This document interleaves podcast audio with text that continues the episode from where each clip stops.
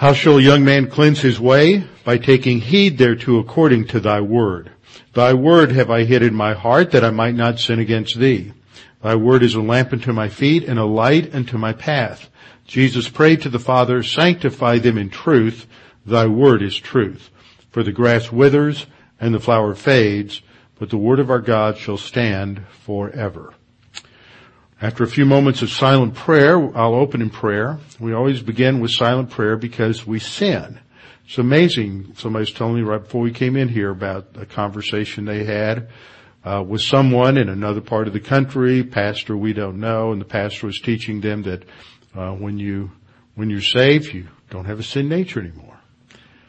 This has been a problem since almost day one in Christianity. Is Christians not knowing what to do with sin in the Christian life? 1 John 1 9 says it's simple. If we just admit or acknowledge our sins to God, He, because of His character, He's faithful and just.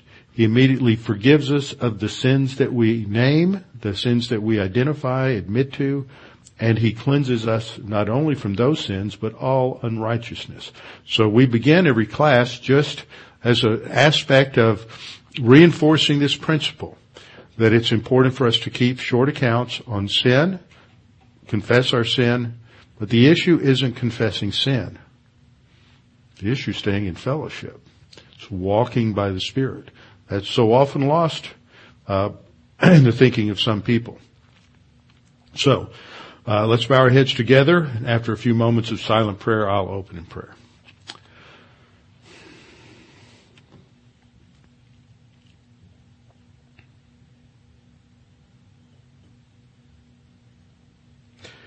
Father, we're thankful, so very grateful that we can be here this evening, that we can come before your throne of grace, that we can reflect upon uh, who you are and who we are, and think about your word.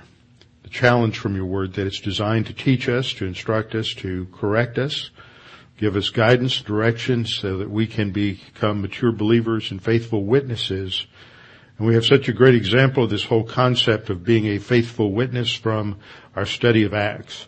Now, Father, as we come to the end of our study, we pray that you would uh, help us to reflect and remember upon the things that we studied, that this might become a major, a major part of our thinking, having understood the foundation of the church and its expansion by the Holy Spirit.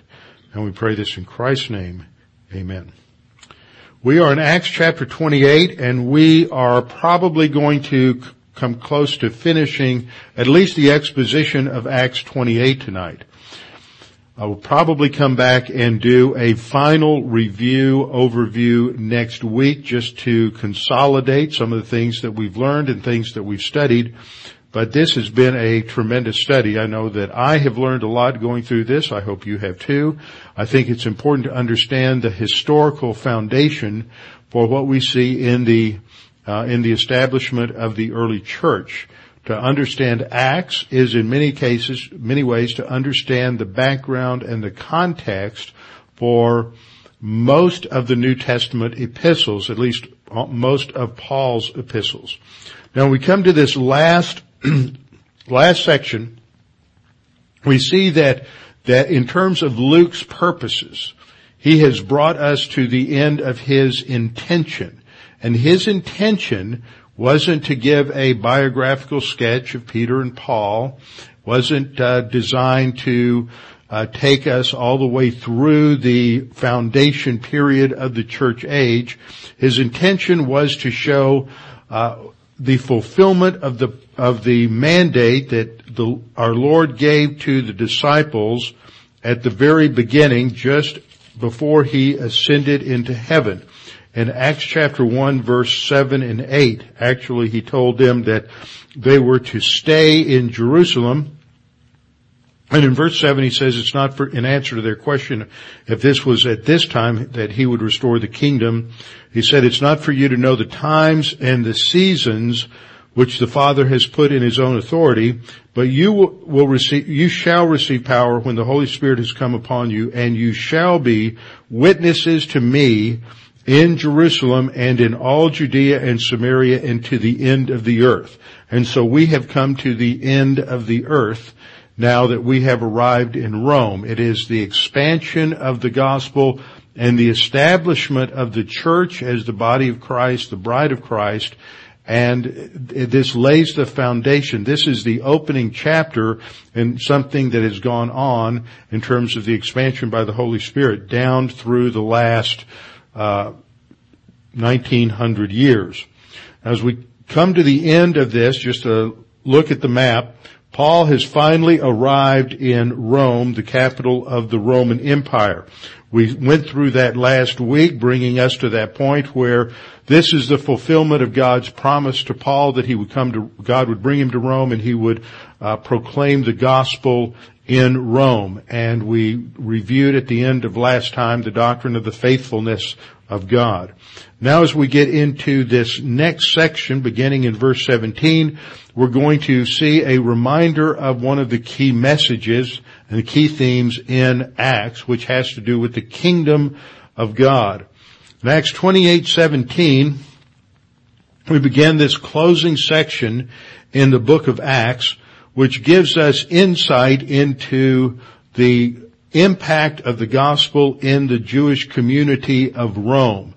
And this is one of the greatest evangelistic uh, consequences that we've seen uh, in Paul's ministry to the Jewish community, because in many places we saw a number of converts, but we also saw, saw a hostile reaction.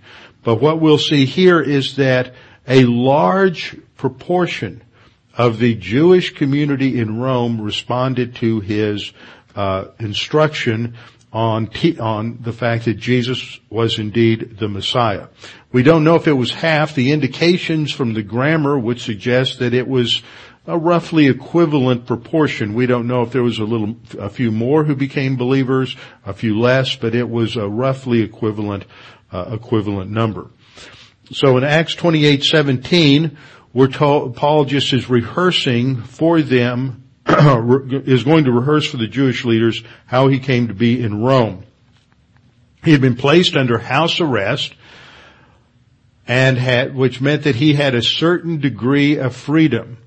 Uh, he still was uh, closely guarded by uh, members of the Praetorian Guard. We learned this from a reference in Philippians. He has, uh, he's not in a cell, he's not in a prison, he's in house arrest, he has a certain amount of freedom, but he is still very closely watched. He's staying in his own rented quarters that he has to pay for, and he was able to do that probably through the financial support of the believers in uh, in Rome. So he arrives there, and we're told that it came to pass after three days. So during those three days, Paul is not just resting.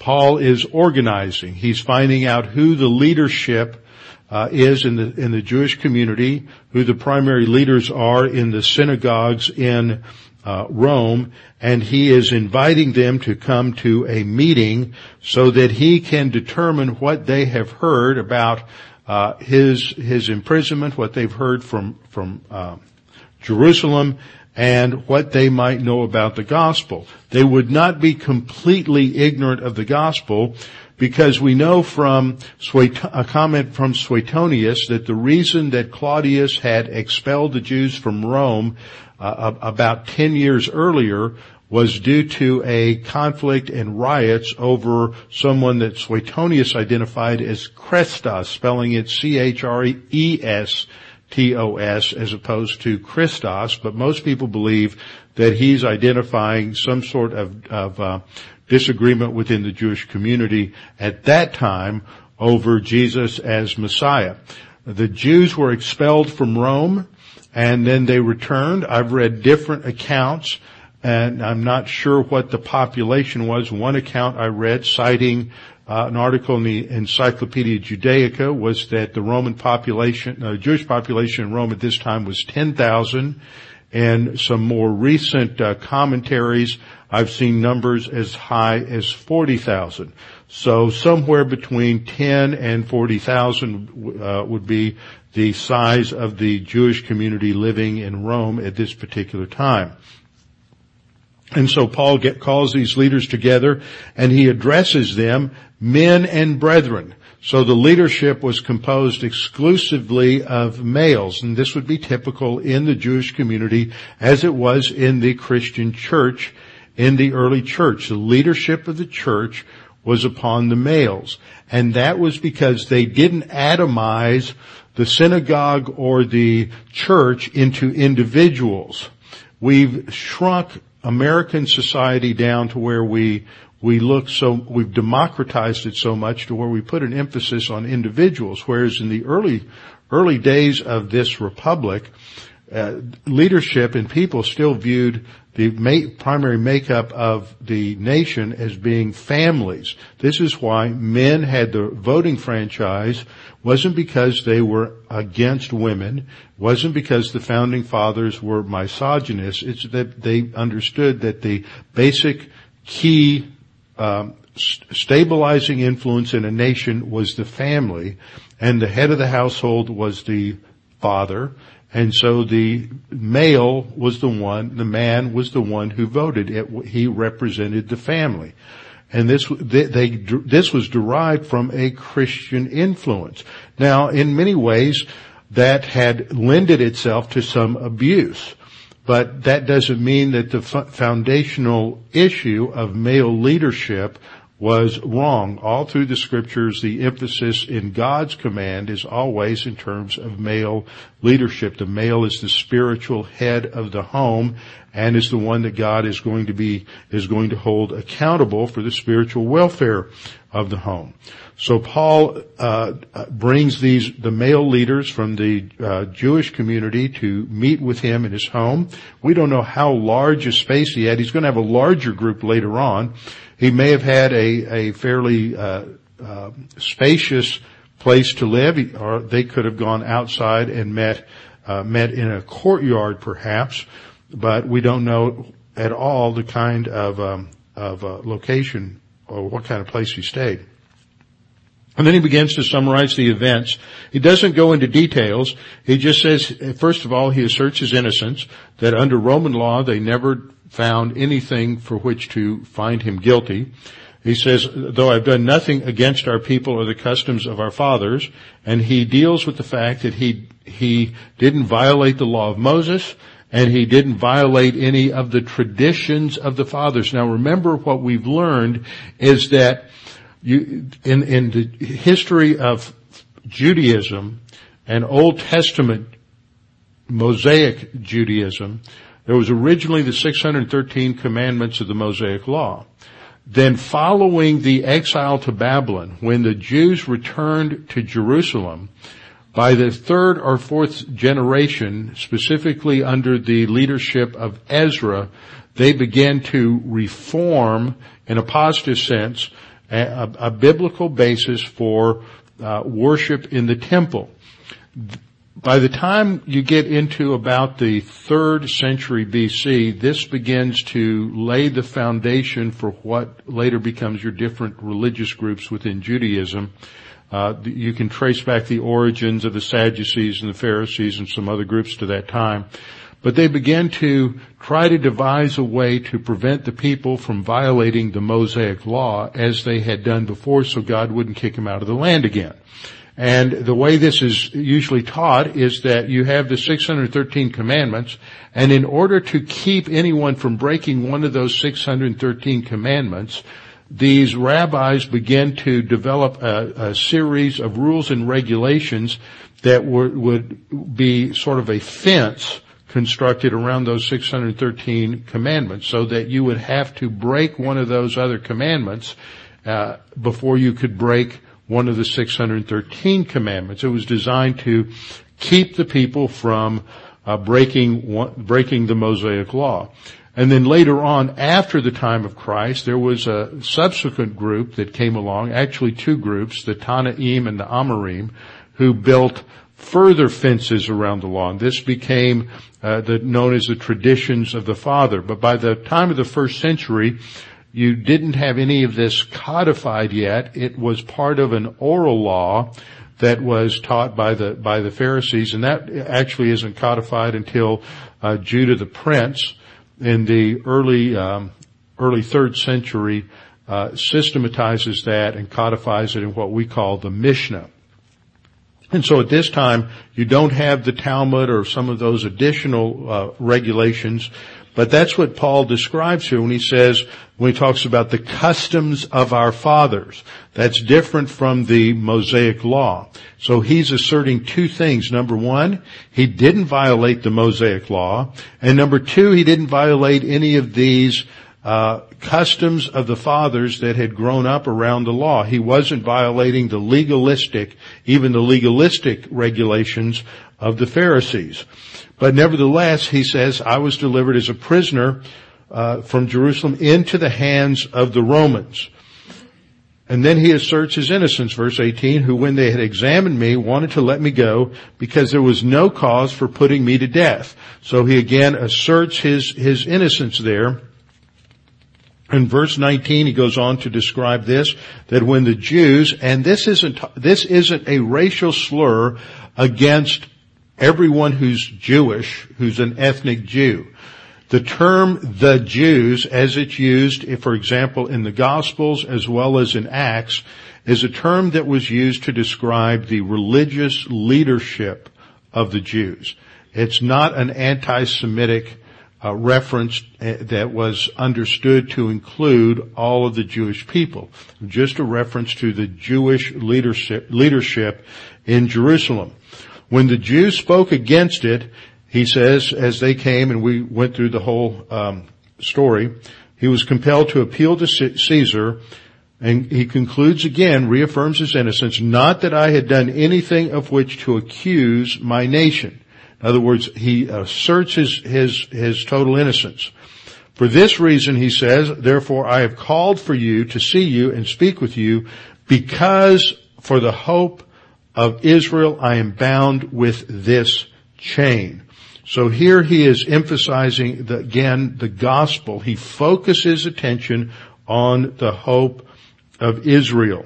He's mentioned this earlier in several passages.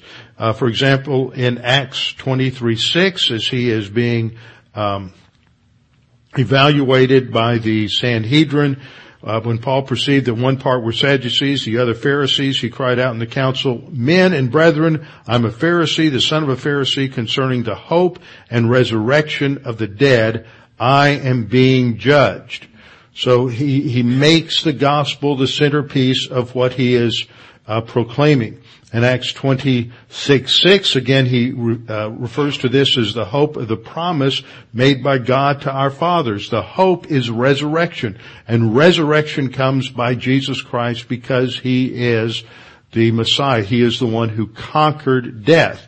So the term hope of the resurrection is a term that, that summarizes all of the work of Christ on the cross plus his burial, and resurrection.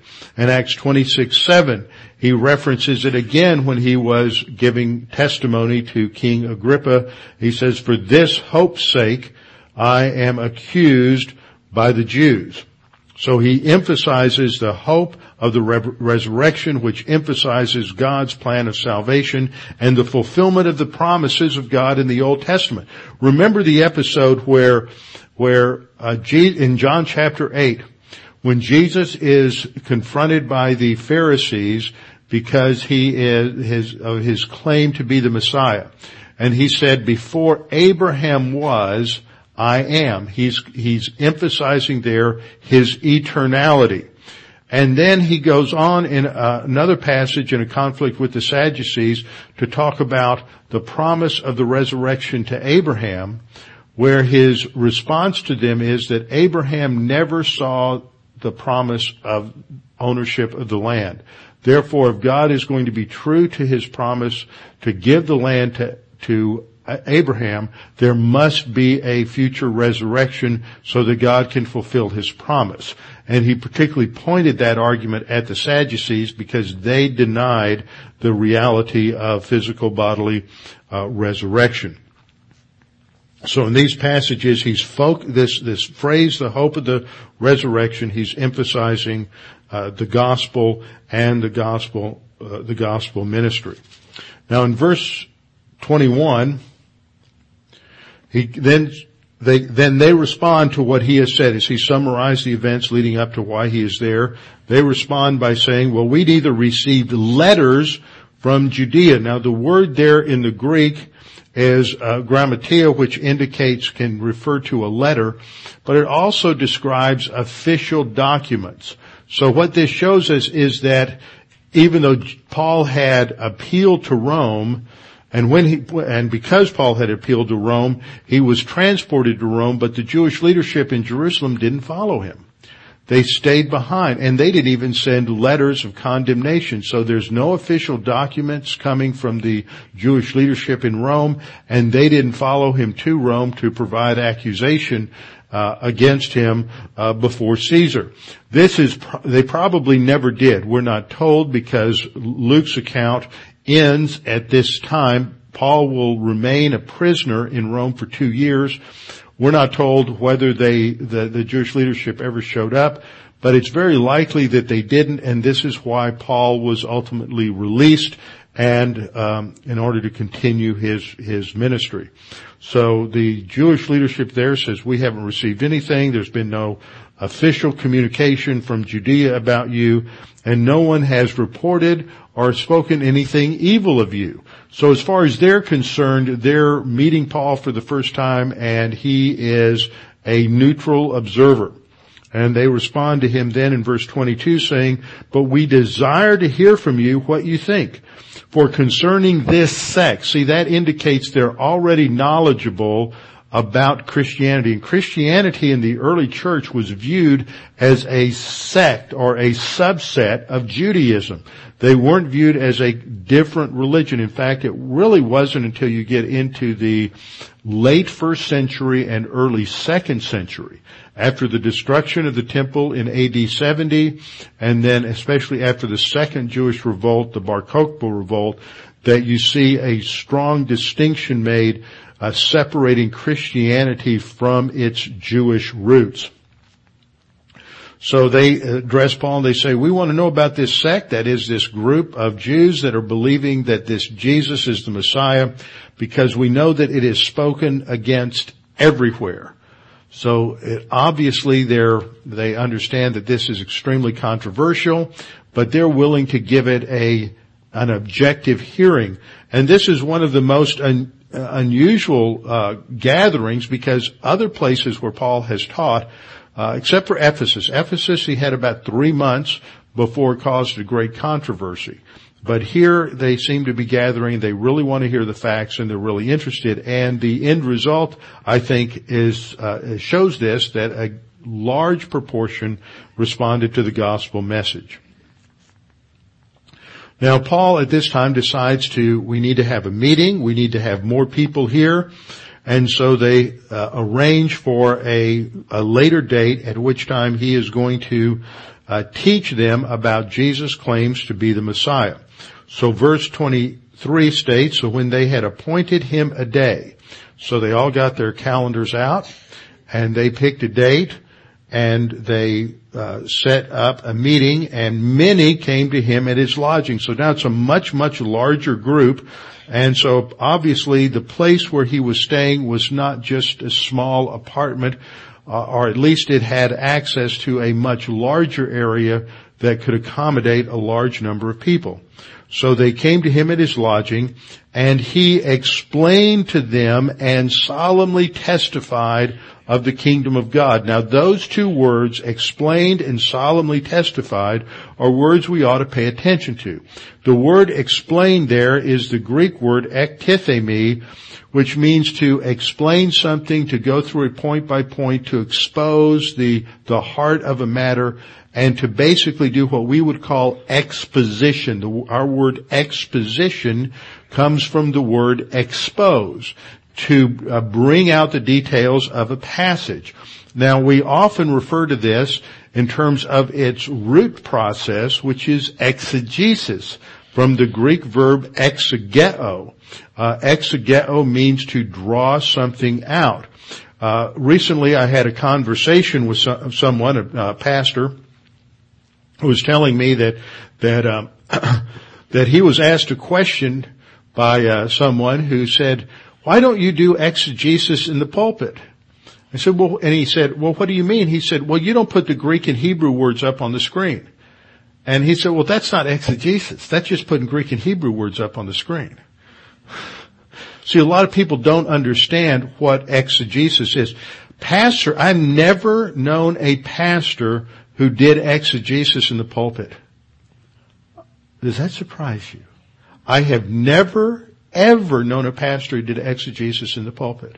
What you get in the pulpit is the result of the exegesis he's done in his study.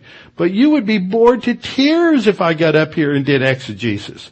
And it, when you're doing exegetical work, what you're basically doing is you're sitting down, you'll look at your verbs like this and say, okay, this is an imperfect middle indicative. Now there's uh, nine or ten different nuances to an imperfect tense. Now I have to sit down with the grammar and go through each of those nuances to decide which one best fits this scenario you know, I'm not, I'm not doing, that's exegesis. The result of the exegesis is I come back and I say, well, in an imperfect tense, this refers to a, an ongoing action in past time, and it would indicate that Paul was explaining many different things here. He's, he's going through in detail uh, a lot of different points and explaining a lot of different things related to uh, Jesus' claims to be the Messiah. Uh, it's a uh, middle voice because of its uh, basic formation, and it is an indicative mood. And then you have to look at what it means and you have to do word study and those kinds of things. That's exegesis. Coming to the conclusions and teaching what the passage says on the basis of that conclusion really isn't exegesis. That's exposition. Now there are times when you get into some nitty gritty issues related to various uh, various things that are said, and you have to go through what your exegetical process was in more detail, so that people can understand that when you say that this verse ought to be translated a certain way, which isn't how it's translated in the on the text in front of them, that they can understand why a pastor says that. You can't just arbitrarily come along and say, well, I think this verse really ought to be translated like this. People need to understand why you do it that way and what the rationale is for changing what appears to be um, the meaning of the text, at least in, in, in English. So that's the process. So what Paul is doing here, he is he's going to explain, and then the second word which is the word in the box on the right, he's going to solemnly testify. Now this is a compound word in the Greek. It's dia, that's a, a preposition that is a, uh, that is uh, affixed, uh, a prefix to the verb martyromai. And that is from the verb meaning to, um, to bear witness in court, to give a uh, testimony, this is the word, root word that Jesus uses back in Acts 1-8 that you are to be my witnesses in Jerusalem, Judea and Samaria and to the uttermost part of the earth. So Paul is fulfilling that mandate as it's been fulfilled all the way through uh, Acts, and we've seen it from the very beginning with Peter, uh, Peter and John. We saw it with Stephen and with Philip and with the apostle Paul and his entourage is there uh, bearing witness to the gospel. Now, the object of his explanation and his testimony are the content of his explanation and testimony here relates to the kingdom of God. Now we know this is a broad doctrine, an important doctrine, and it's mentioned numerous times in the book of Acts as it is in the Gospels. He's still talking about the uh, kingdom of, of God and he's explaining that to this Jewish audience. And the next thing that we see there is he is persuading them. We'll look at this verb in just a minute in the next verse. It's the Greek verb peitho. He's persuading them concerning Jesus from both the law of Moses and the prophets from morning t- t- till evening. So he's not just teaching from seven o'clock to eight o'clock at night. He's not just teaching on Sunday morning with a little 20 minute or 10 minute break in between. He's teaching from morning until evening. This is an all day Bible class. this was common in many places in the world. You had, up until the 20th century when you had cars and you could easily get to church and drive drive a long distance. And back in the, um, uh, in the pioneer days and days of horse and buggy, a lot of times in different places, if you've ever been to Fredericksburg, Texas, they have these things like little, little cabins they call Sunday houses. And the ranchers would have a Sunday house and it was a very small little, little cabin and the ranchers would come in on Sunday night and this is where they would stay overnight on Sun, on, excuse me, they'd come in on Saturday night and they would stay there on Saturday night and then they would be in town all day for church on Sunday. So there would be church and there would be other activities and things of that nature before they would then go home because it took so much time to ride a horse or come in a carriage or buggy to get into, into town. So it, it took a while. So Bible classes were lengthy. Another reason Bible classes are lengthy is because when you're dealing with sophisticated and significant concepts, a lot of times you can't develop them in 15 or 20 minutes. One of my favorite stories you've heard me tell many times is a story about J. Vernon McGee, who's a well-known Bible teacher. He's known for his, his uh, ministry called uh, Through the Bible. And he was originally from Waxahachie, Texas, although I've never known anybody from Waxahachie talk quite like he did. There are numerous little stories about, about uh, J. Vernon McGee, after seminary, for many years he had a ministry at the Church of the Open Door in Los Angeles. But he was invited back in his senior years to speak in chapel at Dallas Seminary. Just before chapel, he found out he only had about 20 minutes to speak. When he got up to speak, he said, he said, I just learned that I only have 20 minutes to speak. You can't say anything about the Bible significantly in 20 minutes. Let's close in prayer. The sad thing is in many churches that's all you get is 20 minutes. But, but there's so much in the Word and there's so much that needs to be developed and correlated and put together and people need to be reminded. You know, Sunday morning people show up. There's a certain amount of people that just show up on Sunday morning for whatever reason. And, and by the time you come back the next Sunday, they can barely remember what they thought about on Saturday, much less the previous Sunday. So you have to have review, put things together, constant repetition. All of this takes, all of this takes time. So Paul is working through something. The other thing I want to observe here is that he's persuading them. He's persuading them. That means he wants to change their minds. So he is organizing his material in a way that he is contrasting it with what they have heard within Judaism. That's a form of apologetics. He is contrasting truth with error so that they can understand that even when there are similarities, there are still differences. And that's how you develop critical thinking skills in people. Sadly, there are some people, they just want to be told what to think. They don't want to be told why they should believe it that way or how what they've learned fits with other components of scripture. They just want to be told what to think and then go home and leave.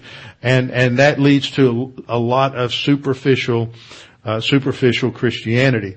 So he's persuading them and notice it takes him from morning until evening to go through all the messianic prophecies and promises in the Old Testament. Now you remember just after I left to go to Kiev, that first Thursday night when I was gone, we showed a video from Michael Rydelnik. You can go out on YouTube and you can find a number of different videos. Most of these were done through Day of Discovery Ministry. Some of you remember M.R. DeHaan and his son Richard DeHaan. That's the Day of Discovery Ministry. And so they've got a number of videos of Michael Rydelnik dealing with Old Testament prophecy, Messianic prophecy. And um, what he, one of the issues today, I didn't know this until I first heard Michael talk on one of these videos. I, I knew there was something I was missing when I was an, a, a student in Old Testament studies in the Old Testament because I would hear things that some of the professors would say and I would just assumed everybody was on the same page and everybody believed in messianic prophecies in the Old Testament. But they would say things about Isaiah 7:14 or Isaiah 9:6 or other prophecies that just didn't sound right. And they were things like dual fulfillment. that this was really fulfilled at the, not long after it was written historically, but then it's applied by the disciples. And I would think, that's not how I've heard that. But I really didn't understand that there was a huge controversy behind this because that was never, never really brought out. And I didn't realize that until I heard Michael talk several years ago and he talked about how when he started at Dallas, nobody in the Old Testament department believed in uh, messianic prophecy except for one particular pastor. He said that one, oh, now all of that makes sense. All of a sudden a whole segment of my seminary career suddenly came into focus. Uh, my question for people like that is, and when, and, and just as another aside, when I was in, uh, went to this last conference at Baptist Bible Seminary last September for the uh, hermeneutic study, uh, study group meeting, um, uh, there was a guy who was at the conference who's in the doctoral program there who pastors a church in Colorado Springs and he had missed an earlier flight and was still sitting in the waiting room in the, in the airport. Uh, when I got there for my pl- flight to come home. And so we struck up a conversation and he was, had just started a series in Matthew. He was a, three or four chapters ahead of me on, uh, he was teaching Matthew on Sunday morning. And so I started talking to him about the messianic prophecies fulfilled in Matthew. Came to discover he didn't believe there were any real, that there was maybe one uh, messianic prophecy in the Old Testament. I had never met someone like that, that I'd known about and have a conversation. So I just asked him a question. Uh, the question I should have asked him that I didn't think about was, how do you explain what Jesus talked about to the disciple, two disciples on the road to Emmaus? If you don't have but one Old Testament prophecy about Jesus, that must have been a really short conversation, but it was about a 10 mile walk. What did they talk about? And what did Paul talk about here when he's going through the law and the prophets? He talks from morning to evening showing that Jesus is the Messiah. Now if you only have one Old Testament prophecy about the Messiah, that's, that's a short conversation. Why did it take him all day? How do you handle that? There were, there are numerous, numerous prophecies related to uh, the Messiah in, in, the Old Testament. So Paul is talking about uh, the kingdom of God. I want to go back and why is he explaining and testifying about the kingdom of God? The first time we see the kingdom of God mentioned in Acts is when? Acts chapter 1. Acts chapter 1 verses 3 through 6. All through Acts, in fact, there's about five passages that reiterate something about the kingdom of God. You have these statements that are uh, that are made, and it starts at the very, beginning. Uh, Paul is talking about this, and first of all, in Acts one three through six, uh, Jesus is talking about the things pertaining to the kingdom of God. For 40 days between the resurrection and the ascension, Jesus is instructing the disciples about the kingdom of God. What is he telling them? Well, part of this goes back to understanding the, the, we'll get into this in Matthew, the parables of the kingdom, which are designed not to teach about the kingdom per se, but about the interim between the, the time of Jesus and the future coming of the kingdom. And so that is a major topic that Jesus was focusing on in the kingdom. And still the disciples were not, uh, were still confused. And it, in Acts 1-6 they asked, well, Lord, will you restore the kingdom at this time to Israel? He doesn't correct their understanding of the kingdom. He's still emphasizing it's a literal, physical, geopolitical kingdom with Jesus on the throne of David ruling from Jerusalem. It's not a spiritual reign or spiritual rule. The next time we see uh, see this mentioned is in Acts 8:12. Here, the Samaritans are the focus. In first chapter, Jesus is talking to his disciples. They're saved. He's giving them instruction. They're Jewish. Here he's talking to the Samaritans, which were sort of a mixed breed. They, they believed in the Pentateuch only as the Word of God, and they had their own temple uh, up on Mount Gerizim, which we vi- I visited last May, and which we'll visit hopefully when I take the next tour group there. It's tremendous. It's, it was modeled on the temple in Jerusalem, and it's a tremendous uh, archaeological site. But um, the Samaritans had their own view of the kingdom. So Peter and John had to straighten out their concept of the kingdom, that the kingdom had been offered by Jesus, that it had been rejected by the Jews, and it was being postponed and would not come in until Jesus Christ returned to establish the kingdom in the future.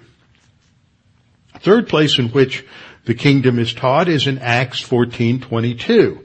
In Acts 14:22, Paul is teaching in um, the area of of um, of Asia Minor, or what we'd call Turkey today, and he is teaching about. This is in the area of Lystra, Derbe, and Iconium, and he's he's preached there, and he made many disciples.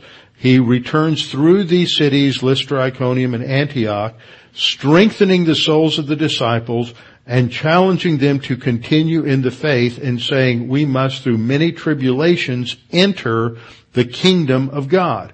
Now I want you to notice something here. First of all, he's talking to believers.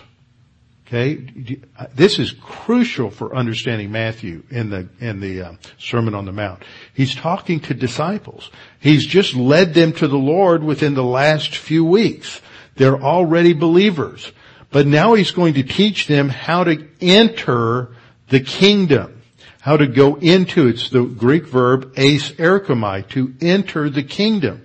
Now, a lot of times we think of entering the kingdom as being equivalent to getting saved, to getting justified. But here's a clear passage where entering the kingdom doesn't mean getting eternal life so you end up in heaven. It's talking about entering into the fullness of the blessings of the kingdom. He's addressing those who are already disciples, who are already believers, and he says the way to enter the kingdom is going to be through many tribulations through much adversity. Now that's not a free grace gospel. You enter into, you, you gain eternal life by grace through faith. You simply believe the gospel. But if you want to have a full experience in the kingdom, then that's going to involve suffering with Jesus according to Romans chapter uh, chapter 8 as well. So we must through many tribulations enter the kingdom. So he's talking about spiritual life truth there, and he's talking about the fact that as believers we have to, if we're going to live for the Lord, we're going to encounter suffering and adversity in this life. The next place that, oh, and, and one more thing is he's taught, although there are Gentiles in this audience, remember you didn't have Gentiles before, you had Jews in Acts 1, you had Samaritans in Acts 8, but in Acts 14 you have a mixed audience of Jews and saved Gentiles.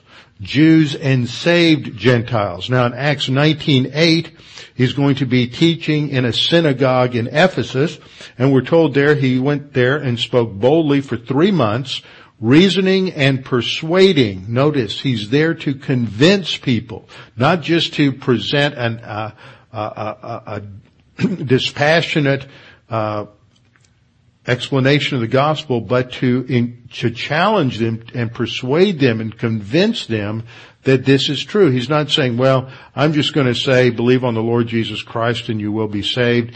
And if God wants them to be saved, He'll apply that to their heart. No, He is explaining, he's, he's exhorting, challenging, persuading, he's marshaling evidence to convince people of the truth of his position.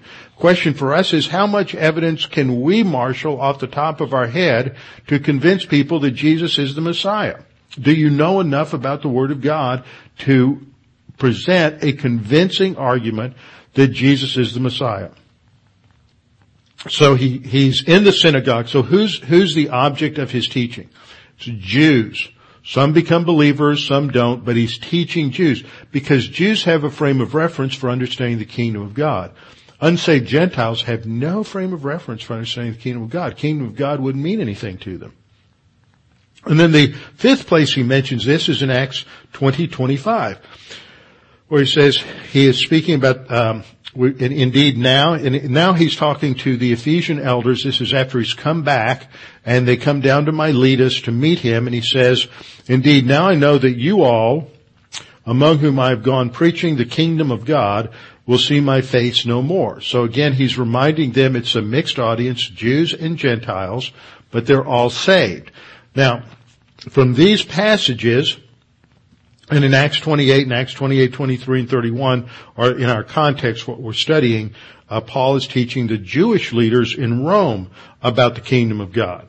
So what we see in these passages is that first of all, the, the primary people to whom the kingdom message is given involved unbelieving Jews, uh, uh, Jewish believers, Samaritans who believed in a, in a messianic kingdom. Second observation is he never presents the kingdom, the kingdom is never presented to an unsaved Gentile audience. They don't have a frame of reference for understanding it. Jews would, unsaved Jews would because they know the Torah, they know the Old Testament, but unsaved Gentiles wouldn't have a frame of reference. So he doesn't bring something into the con- conversation they don't have a frame of reference for understanding. He want, he'll keep, when he's talking to unsaved Gentiles, he keeps the focus on the cross. Don't get, and the principle for us is don't get distracted by non-essentials in communicating the gospel. And then fourth, what we see in, in, Acts is that the kingdom of God is never equated to the church. It's never equated to the church as the same thing, and it's not viewed as something that had currently come into existence. We're not living in some mystery form of the kingdom. We're not living in a spiritual form of the kingdom. It's presented as something distinct from the church and something that is yet future. Now, as Paul, why is it that Paul's explaining the kingdom program to the Jews? It's because the question that continued to come up in the first century was, if Jesus is the Messiah, why didn't we see the kingdom? Why haven't we brought the kingdom? And that's still a problem today. In the history of Judaism, it took about 800 to 1,000 years before they could really articulate some profound uh, uh, uh, um, some profound answers to Christian witnessing. And, and they, in the process, they finally got around by the, around the uh, 10th century, 11th century to construct answers uh, to Christian presentations of the gospel. They redefined Isaiah 53 and Psalm 22 and some other passages. In the 12th century, you had an individual that came along who was one of the most remarkable leaders in uh, the history of Judaism, a man by the name of Maimonides. His name, his Hebrew name was Moses ben Maimon. He was a Jewish rabbi. He was a physician, and he was one of the uh, greatest uh, philosophers of, of of any generation.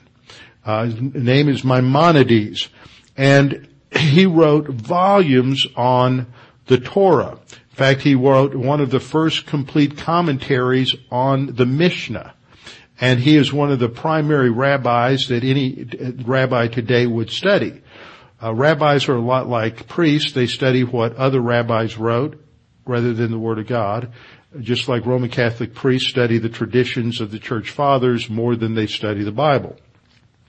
So what were some of the things that he said the Messiah would do when he comes. How would we be able to identify the Messiah? He said he's going to restore the throne of David. He'll rebuild the temple. He'll gather the exiles. He'll restore the Torah. He'll be a descendant of David. He does not have to perform any signs or wonders. I thought that was interesting. This is the 12th century. He will be a student of Torah.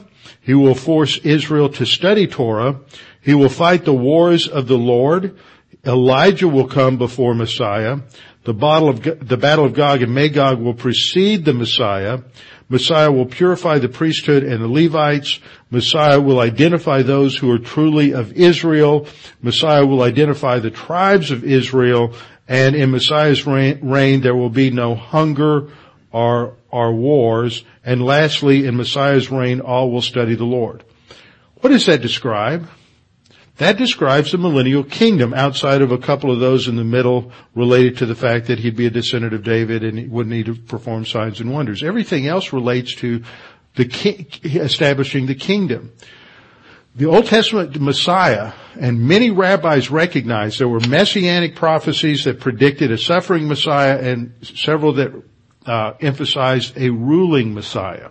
But they saw these as two different Messiahs. The one the son of David, one the son, a descendant of Joseph. They, but in the first century, they wanted the crown before the cross. They wanted the glory before the suffering.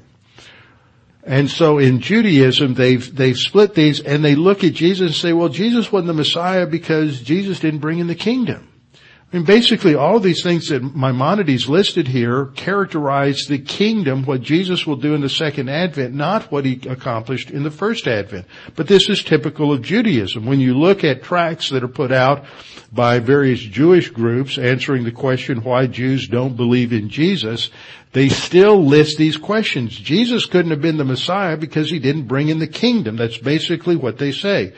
Inside one of these tracts, they say Jesus isn't the Messiah because he didn't fulfill the messianic prophecies. What's the Messiah supposed to accomplish?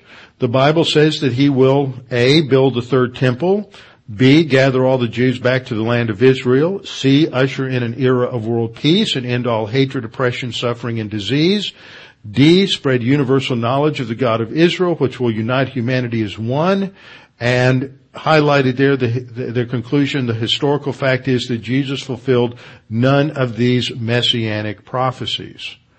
See, they're looking at the fact that, that, that he didn't bring in the kingdom, so he couldn't be the Messiah.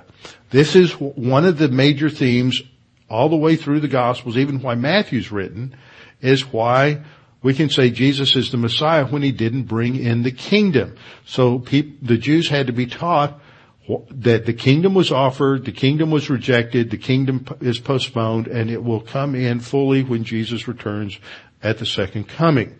We can summarize this in this particular slide uh, in the same way that Jews reject Jesus as Messiah because of what they assumed the Messiah was to do. Rescue Israel from her enemies, regather Israel from the nations, reunite the tribes, redeem Israel spiritually, restore Israel's fortunes in the land, reverse Israel's place among the nations, rebuild the temple, reign over Israel as king, rule over the earth in peace, and renew Jerusalem as the center of worship. Those are all going to be fulfilled in the second coming. The problem is they don't understand the kingdom has been postponed. So this is why Paul is teaching the kingdom, why kingdom is such a major issue all the way through Acts. In Acts 28, 24 we read that the result after a day of intense, in-depth Bible study, presenting the case for Jesus as Messiah, you have two groups. Some were persuaded by the things which were, perspo- were spoken. This is the Greek verb peitho, which means to uh, respond to a logical argument, a presentation of facts, and to be convinced that something is true. In contrast, there was another group that disbelieved. Now the Greek construction behind this says on the, should be translated this way. On the one hand, some were persuaded. On the other hand, some disbelieved. So the text treats this as if these two groups are roughly equivalent. Not as if, well, most of them believed, a few didn't, or most of them didn't believe and a few did believe. It seems to be presented as if they're roughly e- equivalent in size. Now one other thing I want to note here, because this became an issue at Chafer Seminary about 10 years ago, uh, and it became an issue in the Grace Evangelical Society, uh, there were some, and there are still some, who believe that persuasion is what faith is and persuasion is passive. So they would say you, you don't believe, you don't exercise a volitional decision to believe.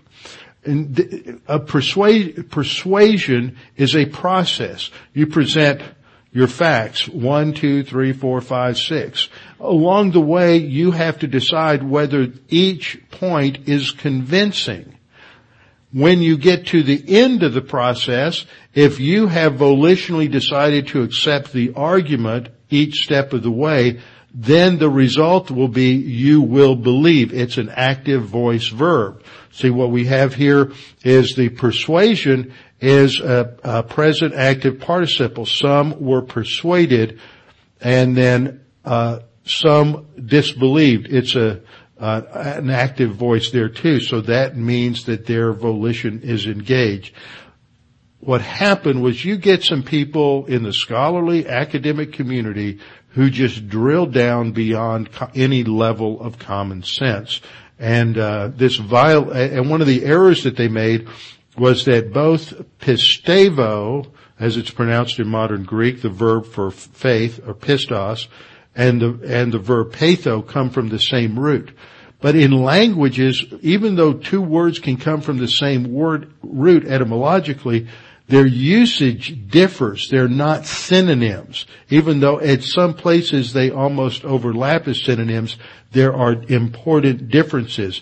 To be persuaded that something is true results in believing it to be true. But being persuaded is not the same as believing. One leads to the other. So you had a large response from the Jewish community and they went home arguing among themselves. There's an old Jewish adage that where there are two Jews, there are three opinions. And so they're having, and, and this is one of the, when, when, in my experience in the Jewish community, most Jews that I know are, are tremendous critical thinkers. And that's because they grow up in this context in the synagogue and in their culture where they're always arguing and debating everything. One day they're on one side of it, the other day they're on the other side of it, but, but they really think, have developed a critical thinking uh, uh, ability and they argue about everything. And that's important. It's healthy intellectually because it helps us to understand what we're talking about better. When we stifle that kind of discussion, we stifle intellectual maturity. So they leave, they don't all agree among themselves. they departed after Paul had said one word, and this was what upset them, is Paul's quote from Isaiah chapter 61 verses 9 and 10. This is quoted by Jesus, uh, in Matthew chapter 13, right after he's rejected by the, by the Pharisees in Matthew 13, I mean Matthew 12, when he begins to instruct the disciples in parable, parables, he, he quotes from Isaiah 61, 9 and 10, uh, which states, go to this people and say, hearing you will hear, but you shall not understand. And seeing you will see, not perceive. For the hearts of this people have grown dull. They've grown dull because of negative volition. Their ears are hard of hearing because of negative volition. Their, uh, their eyes have been, they have closed, lest they should see with their eyes and hear with their ears, lest they should understand with their hearts and turn, so that I should heal them. Jesus said, because they've exercised negative volition, and because they, this has shut them down to understand or want to know the truth, I'm going to start talking in parables, so we're going to enshroud the truth, make it a little more difficult for them to get to uh, anyway. Not because of any other reason other than they've already made the decision in terms of negative volition. And then Paul applies this principle that God has brought, uh, he's indicated God's brought a judgment against some of the Jews, not all of them, but some of them because of their negative volition. And he says, therefore, let it be known to you that the salvation of God has been sent to the Gentiles and they will hear it. Now sadly, in the history of Christianity, there have been some Christians who have taken this verse to indicate that God has completely wiped his hands of the Jewish people. They're all under a curse and this verse has been used to promote anti-Semitism. That's not what this verse is saying. It is not saying there won't be any more, uh, any salvation among the Jews because in the context there's a huge number of Jews who just got saved. It is simply that that, that God is going to be taking the gospel to the Gentiles because the Jewish community as a whole, the Jewish leadership rejected the claim of Jesus as Messiah. Now some people have asked the question, why is it down through the ages that only a small percentage of Jews have trusted in Christ as Messiah? We need to ask a similar question. Why is it that down through the ages only a small percentage of Gentiles have ever responded to the claim that Jesus Christ is the Messiah. I would think, uh, it's impossible to know, I think, until we get to heaven, that the percentage of Gentiles that have responded to the gospel is probably not much different than the percentage of Jews that have responded to the gospel. The church age is not a time period when you're going to see a huge response to the gospel. That may surprise a lot of people. There have been times when there was a huge response in some countries, But overall, when you look at the billions and billions and billions of people who've lived on this earth since the time of Christ, only a small percentage has responded positively to the gospel among the Gentiles. And the same is true among the Jews. So in verse 29 we read, when he had said these things, the Jews departed and had a great dispute among themselves. Then Paul dwelt two whole years, quick summary, he spends two years in his own rented house, received all who came to them, and what's he doing? He is preaching the kingdom of God and teaching the things, that is giving instruction, teaching the things which concern the Lord Jesus Christ with all confidence, no one forbidding him. So he's in chains. Philippians chapter 1, he talks about chains. In this passage, he talks about uh, uh, about chains. So we're talking about in verse 20 that he was bound with this chain. So apparently there was, a, a, a, for some part of the time, he is uh, chained to his guards, even though he is under under house arrest. Now that brings us to the last verse in the last chapter of the book of Acts. Next time I want to come back I want to do two things. I want to talk about what happened to Paul after this because Paul's life doesn't end here. This is about 62 or 63 uh, AD and Paul is not executed until 67 after the Jewish revolt begins in 66 but before the temple is destroyed. So uh, Paul is going to survive another five or six years and what happens to Paul? And then we'll wrap up with the remainder of the apostles Paul life, apostle Paul's life, which we get from uh, things he says in First and Second Timothy, and then we'll go back and do a uh, final overview on the book of Acts. Father, we thank you for this time that we've had to go through this uh, passage, to be reminded of some uh, critical principles related to uh, the kingdom of God, related to the messiahship of Jesus, to understand that he had to come uh, and suffer and to pay the penalty for sin before he could come to rule and reign on the planet. Help us to understand the things we need to know in order to clearly communicate the gospel, to know passages of scripture, and to know how to present a convincing, uh, a convincing argument for the truth of God's word and for the truth claim that Jesus is the Messiah. And we pray this in Christ's name. Amen.